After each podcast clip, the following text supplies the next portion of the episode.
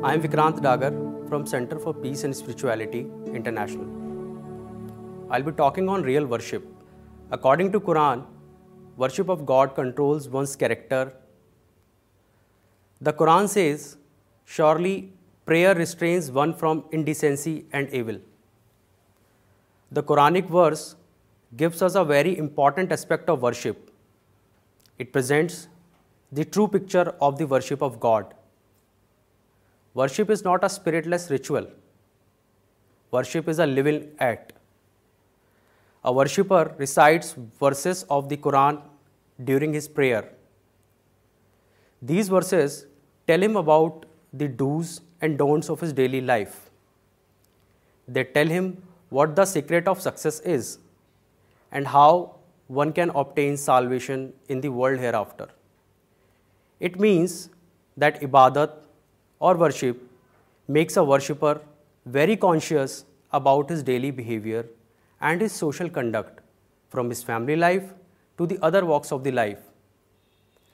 After performing the prayer, when the worshipper returns to the society, he is a man with difference. These verse is like saying that one who had attended a health class and has learned the principle of good health will observe those principles of health and attain a healthy life. For example, in his worship, the worshipper repeatedly says, Allahu Akbar, which means only God is great.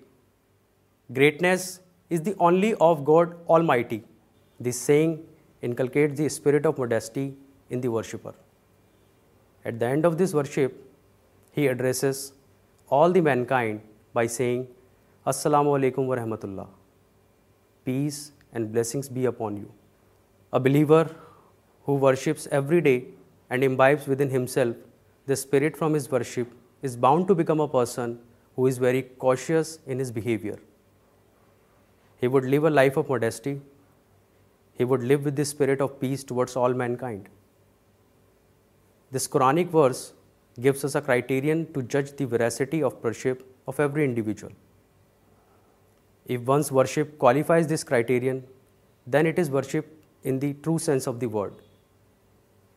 Those whose worship does not fulfill this criterion, it is merely a spiritless ritual and not worship. According to Quran, worship is like a ticket to paradise, but this ticket will be granted by God Almighty only to those persons who qualifies the criterion given in the above years of the Quran. Thank you